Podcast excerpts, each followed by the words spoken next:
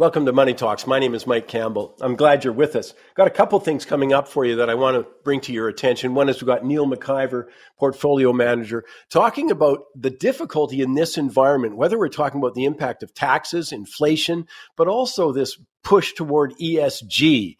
I mean, again, all of these things make it more difficult for you. We'll talk about what to do with it also with Peter Grandich, uh, old friend back with us here. Now, Peter was the guy, by the way, who recommended uranium. Gosh, we're going back two and a half years. Nice call.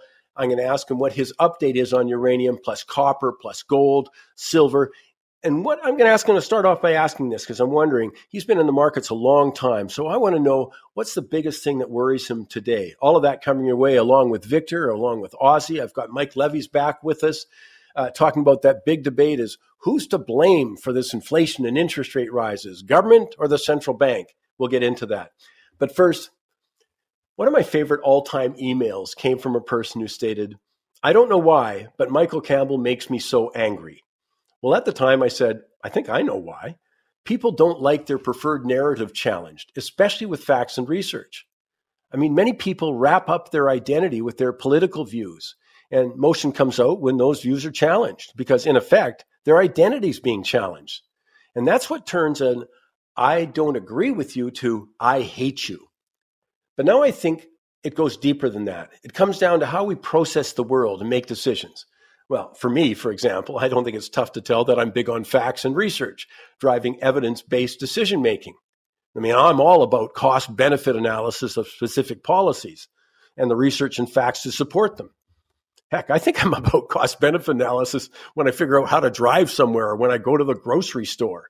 Yeah, so that's my approach. But I'm clearly in the minority, which obviously puts me at odds with government, who, for example, as the parliamentary budget officer stated, didn't do any cost benefit analysis up to about 60 billion spent on climate related projects since 2015.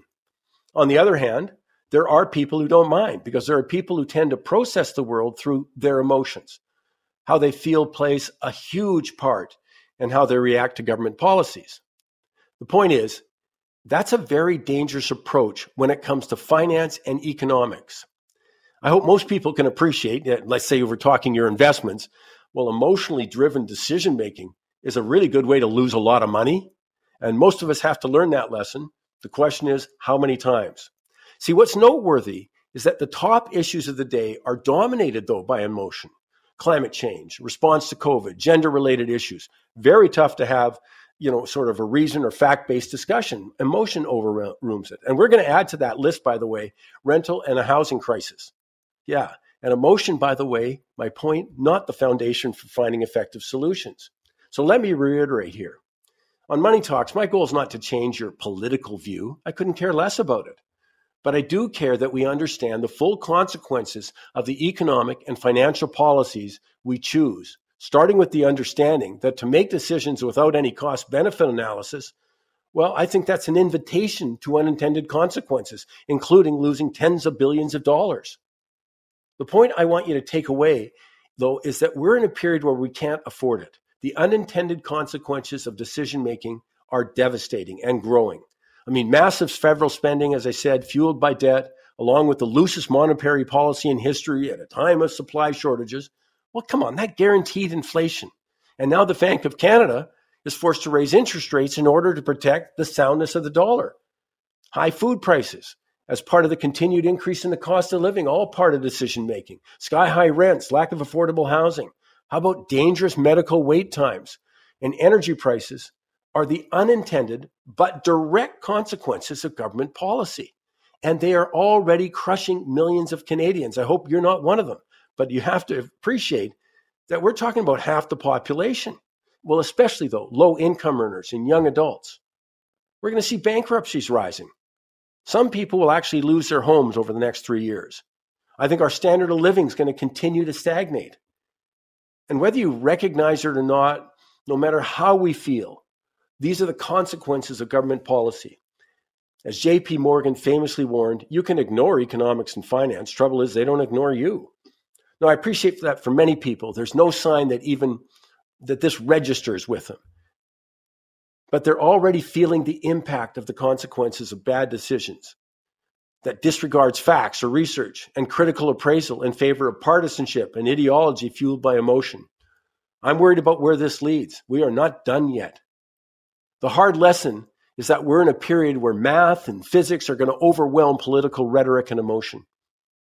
For example, what seems to be very difficult for political partisans of any stripe to appreciate is that bondholders, mortgage lenders, credit card issuers don't care about your politics. They don't want to know who you voted for or how you feel. They want their interest payments and principal paid back. While governments focus on other issues that appeal to emotion of millions of voters, I can tell you, government and individual debt, bond market losses, along with pension fund unfunded liabilities, well, they're going to be the dominant issues that impact you. In the meantime, let me finish by saying this. My goal was never to be liked. It was not to change someone's political view. It's to outline the consequences of the choices we make.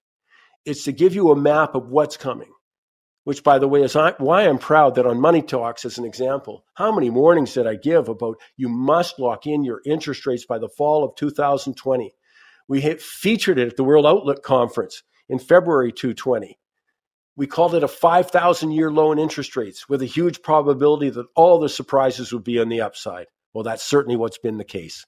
And I appreciate when several listeners and attendees to the World Outlook Conference have told me it's been a lifesaver. Well, my point, though, today is that there is so much more to come that is going to impact you directly financially, where emotion driven analysis and decision making is not going to serve you. Hey, by the way, let me just remind you to go to mikesmoneytalks.ca and sign up for the free newsletter. As I say, that's the right word. It's free. We get a chance to update you. Uh, I'm calling it three quotes and you're out, as you can tell on this show. I love quotes. We're going to start putting even more into it, get great response from it, but take advantage of it and take advantage of what we do on Mike's Money Talks, uh, Michael Campbell's Money Talks on Facebook, as well as Money Talks tweets. That's where you get to be kept up to date, informed with a ton of stuff you're not hearing elsewhere. So I hope you do it. Go and sign up for the free e newsletter.